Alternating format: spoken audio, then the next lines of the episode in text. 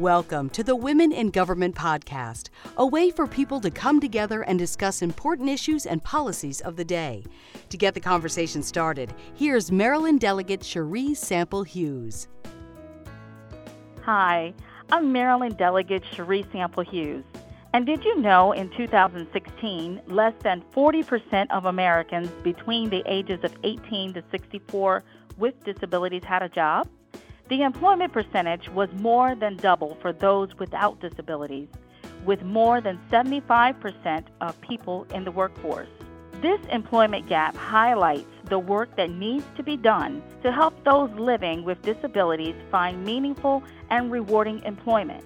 That has been the focus of our series, and we continue the conversation today with employer perspectives for improving employment outcomes for people with disabilities.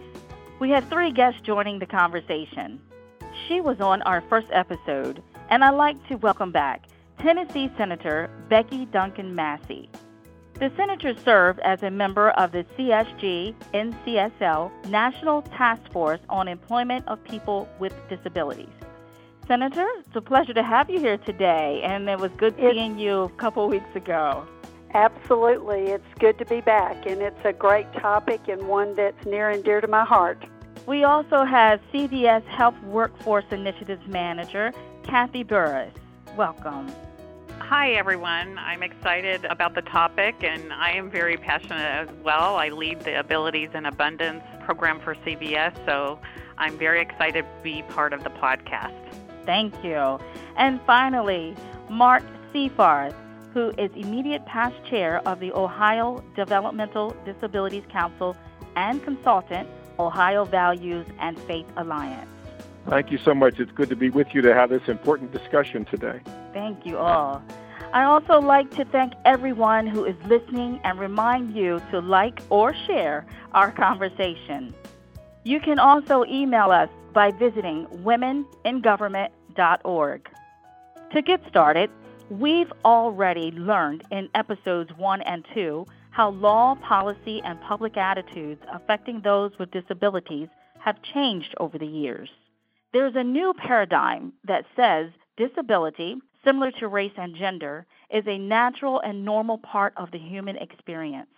We're now taking a long view approach to include post-secondary education opportunities with career credentialing to help those with disabilities find work in different industry sectors. So whether or not someone with a disability has a job may be influenced by where they live and if there are policies and practices in place to help them succeed.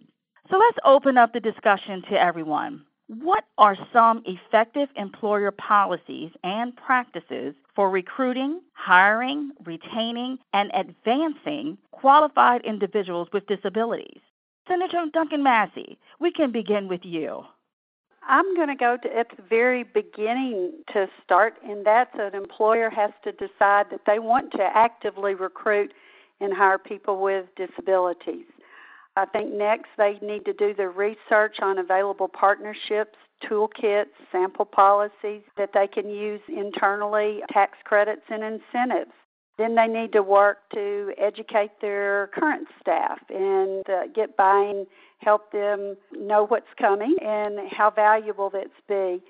They need to not set their expectations too low, which is often a problem with employers hiring folks with disabilities. And also, just know that it isn't a charitable action, but that they're going to be hiring valuable employees that will help their bottom line, increase their employee morale, and these employees will have high work ethics.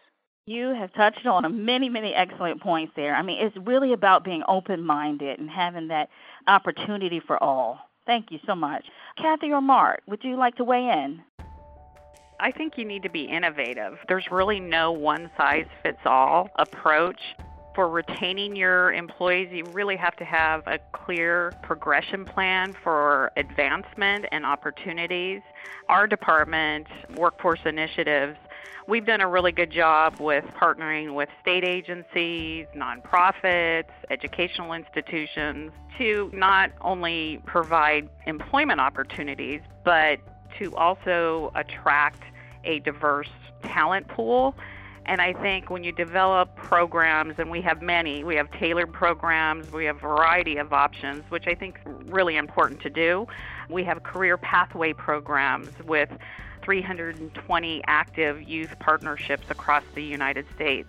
We have apprenticeship programs with more than 1,500 apprenticeships. And then my favorite, of course, which is our Abilities in Abundance program, which is our disability signature workforce programs, and they provide skill development, job training, and career placement opportunities for individuals with disabilities. So as you can see, we have a variety of options to really have an inclusive workforce environment. And I guess the only thing that I would throw in, I was really glad that both of my colleagues here talked about some basic things that you need to be thinking about as an employer or a business. Because as the American Disabilities Act says, who's the best person for the job with or without a disability? So does the employer know what they really need? What are the essential functions of that job? And then as they're hiring the job and reaching out to people, then once we know that person has the basic skills to do the job or can do it with the help of a job coach or other support, then we can discuss the kinds of accommodations needed. But the employer has to be part of that partnership that knows what that business needs to succeed as well. Kathy, the CVS Health Workforce Initiatives team has helped thousands of people break the cycle of poverty and dependence through education, training, and healthy living that lead to opportunities and rewarding careers within CVS. So my question is, how can employers ensure their current policies, practices, and procedures are effective, and whether the company is making progress in improving employment opportunities for persons with disabilities? Do you have some examples of strategies and practices regarding accountability and continuous improvement mechanisms? I know you touched on it a little bit, but if you could just go a little bit further for us, that would be great. So CVS Health is always looking for new ways to improve our service to our customers, our colleagues, and, of course, our communities. And I think companies need to lead the way by creating an inclusive culture for all diverse groups, including those with disabilities. And to me, what that means is identifying and championing policies and procedures and benefits that remove the barriers in the workplace and responding with creative solutions. So some things could be flexible work schedules, job training schedules, work from home positions, and then really sharing and communicating those policies and procedures both internally and externally, which supports an environment that is engaging and it empowers all individuals with different abilities. And then, of course, ensuring reasonable accommodations are in place and training your employees and informing them on the policies and procedures. I think it's all about the right fit for any company. It's about the ability, not the disability. I think when companies focus on those steps, oftentimes they'll see a lower turnover rate. They'll see a more engaged workforce and a higher profit because communities will support and invest in companies that invest in their communities. And that truly, I feel, is a recipe for success. I couldn't agree more with you, especially when you touched on the communities and investment. In an effort to ensure state policies facilitate increased employment of people with disabilities, state intermediary organizations, one being Women in Government, have teamed up to create the State Exchange on Employment and Disability. According to Work Matters, a framework for states on workforce development for people with disabilities report, we need to lead by example and walk the talk. This includes requiring state contractors to proactively employ people with disabilities, financial incentives to businesses that hire persons with disabilities, among other things. Senator Duncan Massey, can you elaborate to what can be done on a state level? Absolutely, and it's been fun being a part of the Work Matters group to learn what other states are doing, but just in Tennessee alone, we were an Employee First state. That was done through the governor's executive order These have been done in other states or through legislation. We have developed memorandums of understanding by multiple government departments to coordinate efforts toward increasing employment outcomes for people with disabilities. And it's the ideas for these state agencies that will be resources to these businesses and to people with disabilities, not to be working in silos. Another thing that we've done has developed scholarships which provided funding for young adults with disabilities to attend post-secondary programs, so we're training folks to be qualified and with the abilities to meet the needs of the businesses in the communities, including persons with disabilities as part of the state's diversity business enterprise program. You know, help it promote the businesses there. You mentioned the tax credits and the incentives, and then also developing through our federal waivers the ability to fund job coaches in efforts to connect employers with these employees.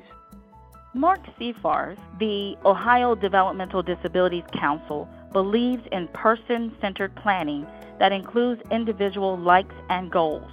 Do you have some examples, Mark? One of the things we need to think about, first of all, is that we talk about people having choices, but it's more than just choices, it's informed choices. If you've only had one opportunity or two opportunities your whole life, how do you know what else you might want to try? One of the issues, if I may very briefly say, all of us as we go out into the workaday world and just out living in our communities have the opportunity to succeed and fail. But sometimes in the disability community, we think if a person with a disability fails once, well, you know, that's it. They're not going to get any more opportunities. Whereas how many jobs have you and I gained and lost over our careers? So we need to realize that we need to look at informed choices in the most integrated setting within the community. So they're actually living in the community if they're able to do that, and that they're interacting in the community. Now, there are those folks that need 24-hour care and need very specific medical needs, and they may still need to have some institutional care or be in what is called an intermediate care facility. But in Ohio, for example, every year we go back and revisit those folks and say, look, you've been here. Would you like to try this in the community? We have the supports that might be able to help. Would you like to try this for a certain amount of time? So part of the issue is widening people's sphere of understanding that they have choices, and if it, both with the person with a disability and their parent or guardian if they need additional help there. And finally, just as I finished with DD Council, we have a couple of interesting grants I'll throw out real quick. We have a Triple Jeopardy grant where we work with women with disabilities of color. We had a grant working in the Amish community, which is fairly significant in Ohio. So we try to reach out to those unserved and underserved populations and look at the diversity in the disability community as well. I'm intrigued. The information is great because, you know, our community needs this. They need to know what other states are doing so we can work that in.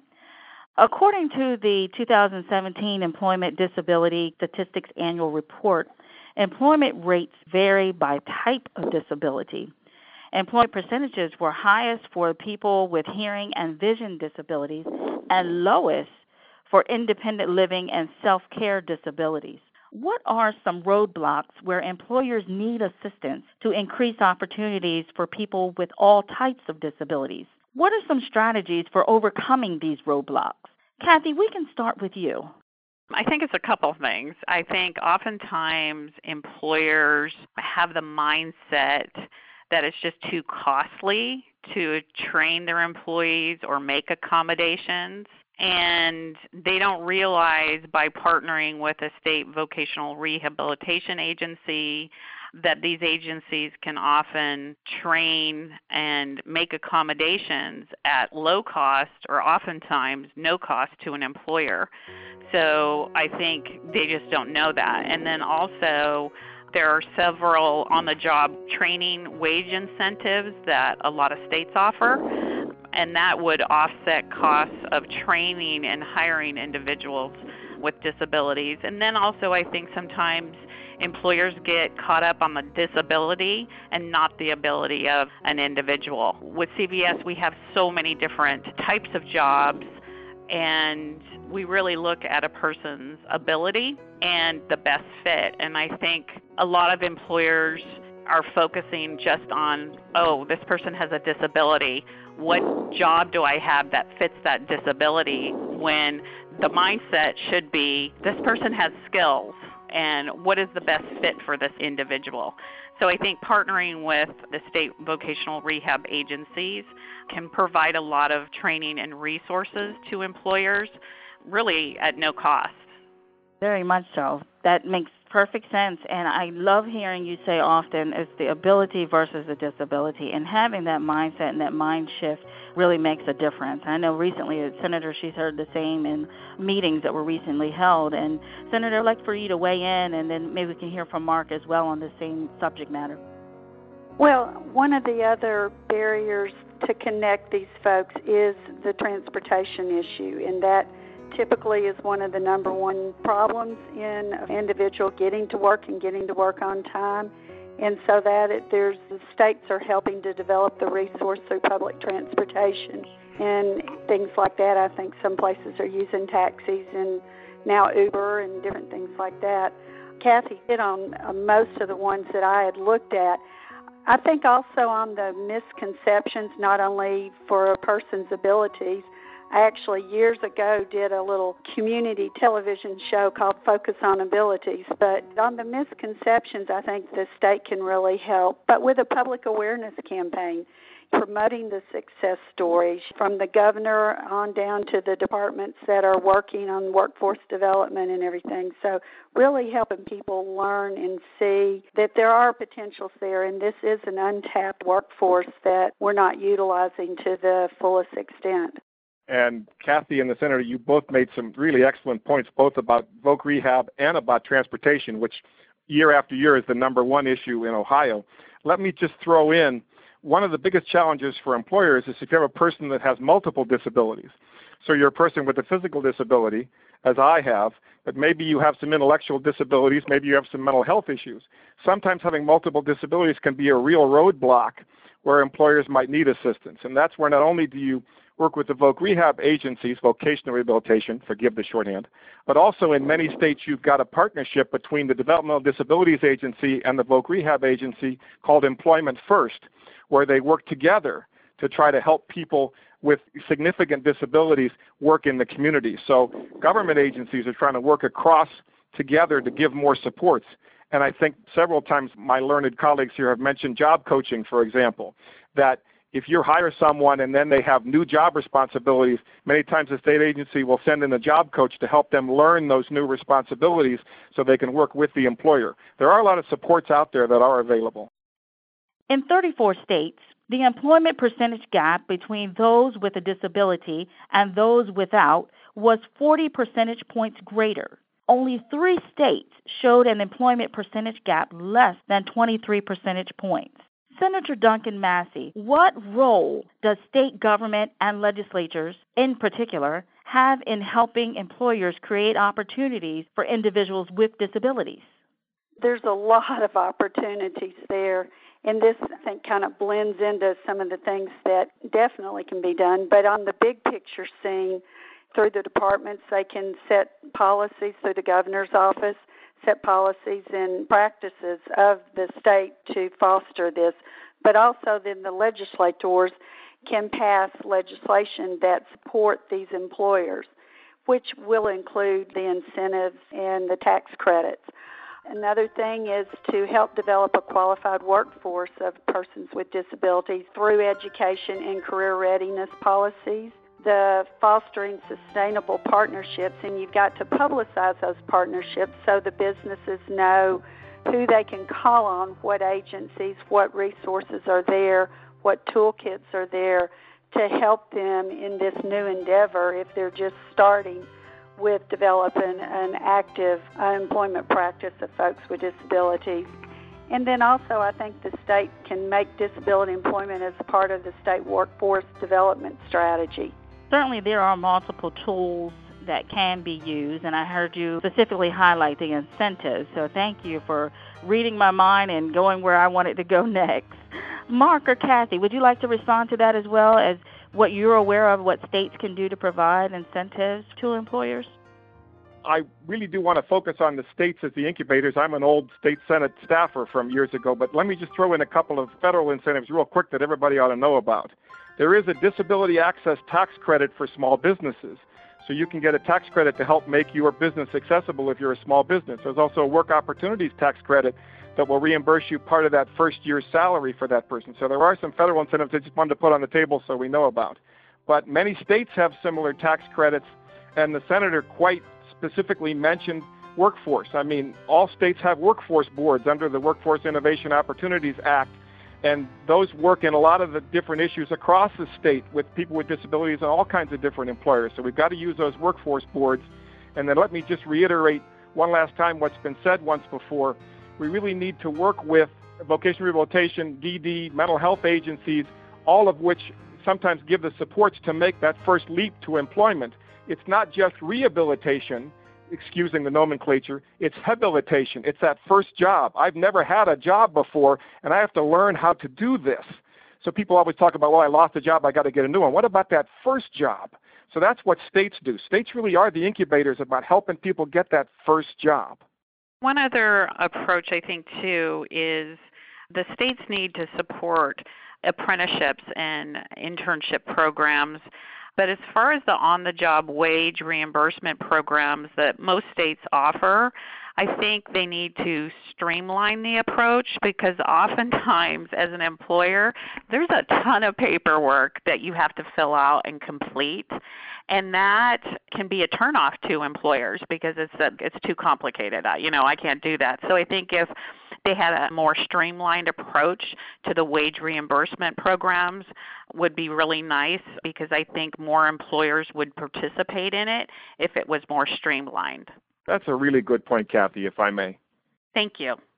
We're discussing employer perspectives for improving employment outcomes for people with disabilities. Could each of you share a single idea for where the audience can get started or build on the disability inclusion efforts in their own state? Mark, let's start with you. You've probably heard this before, but this is where I have to start. I'm a pretty basic guy. In the disability community, it's nothing about us without us. And you have all these folks that sit down and decide they're going to figure out how to hire people with disabilities, and nobody with a disability is sitting at the table. There's a problem with that. That's like trying to build a building and not hiring and not having anybody at the table that knows how to build a building. So we really need to look at all those ways that you can include people with disabilities in all sections and all functions as you're going down the line. In every state, you've got developmental disabilities councils, which I happen to have been on, but you've also got independent living centers under the Workforce Innovation Opportunities Act. You've got the workforce boards. You've got all kinds of local for-profit, not-for-profit groups that are people with disabilities. You've got to reach out and have those people at the table when you're constructing any kind of a program to help people with disabilities get jobs. Kathy, anything you'd like to share, or maybe a single idea that we can share with our audience? Be creative. As I said earlier, there's no really cookie-cutter approach. It's what fits your business and your business needs. I also think, yes, partner with community resources, state agencies, educational institutions, because they can support quality candidates. But oftentimes, when you partner with these agencies, the candidates have gone through some type of job readiness program. So you have a candidate that's already ahead of the game, and you'll get a candidate that's really excited and wants to work, and we see a higher retention rate. And then I also think, though, when you partner with any of these agencies, you should have one point of contact, because as a business, you can't be reaching out to 6-7 people to create a program. Businesses just won't do it. So I think be creative and start out slow, build on a foundation, start one program, get a success, and go to the next program. And I think you'll end up with an inclusive, ready-to-work, engaged workforce. Thank you. And I can't forget Senator Duncan Massey. I know you probably have lots of ideas, but is there a single one that you might want to share with the audience again? It's interesting. I actually bring a unique role to the legislature, as I just stepped down as running an intellectual disability provider agency here in Tennessee and was with them for 24 years. So I've seen it from both sides of the coin. I think the state needs to be setting the example themselves to be the model employer. And I think when they set that example and promote that they've done it, it's a lot easier for the businesses in their state to follow along. Walk the talk, don't just talk it. Yes, indeed, and I couldn't agree more. I know here in the state of Maryland we have made strides, but are continuing to learn from other states, and that's what this is all about. I'd like to thank all of our guests for joining us on the latest Women in Government podcast.